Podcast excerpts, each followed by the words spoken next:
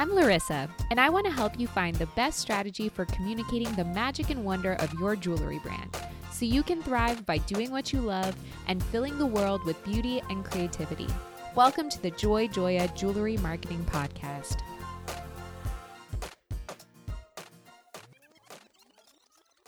Hi, I'm your host, Larissa Worstiak. On this podcast, I explore topics in digital marketing for jewelry designers and retailers, including branding, content, email, events, social media, and more. This is episode two, and today we're going to be discussing how social media engagement is changing for jewelry brands. If you've ever researched jewelry related hashtags on Instagram, you've probably seen just how saturated some of them are. For example, the jewelry hashtag alone has more than 50 million posts, while jewelry designer has more than 3 million and jewelry lover has more than a million. Do you ever feel like you're struggling to stand out in a sea of sparkle?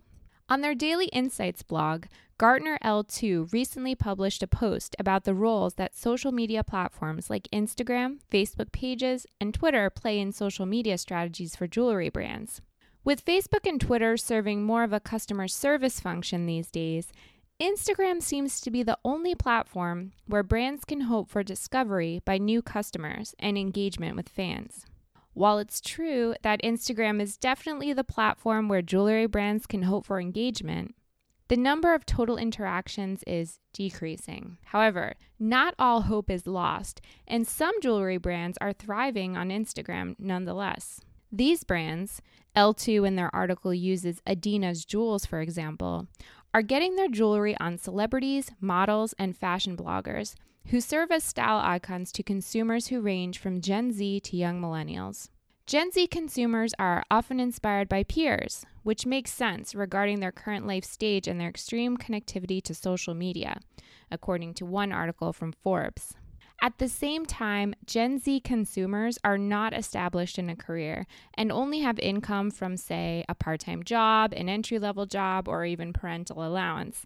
It makes sense that they'd be buying from a brand like Adina's, which sells fashion jewelry priced between $28 and $1,450. So, what are you supposed to do about Instagram if you don't exactly target Gen Z? Is Gartner correct in wondering has Instagram reached a saturation point for jewelry content? Should you just give up on social?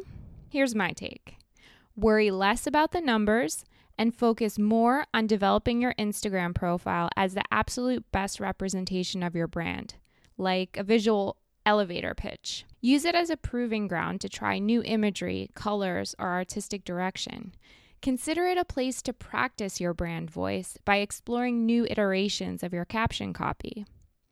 If you're doing all of these things right, you may not hit the high numbers, but you will attract the right customer if she's on Instagram.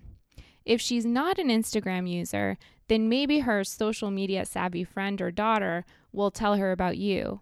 Thanks for listening. Remember to subscribe so you never miss an episode. For more information about marketing services for your jewelry brand, visit joyjoya.com, where you can download our free ebook, Proven Conversion Strategies for E commerce jewelry retailers.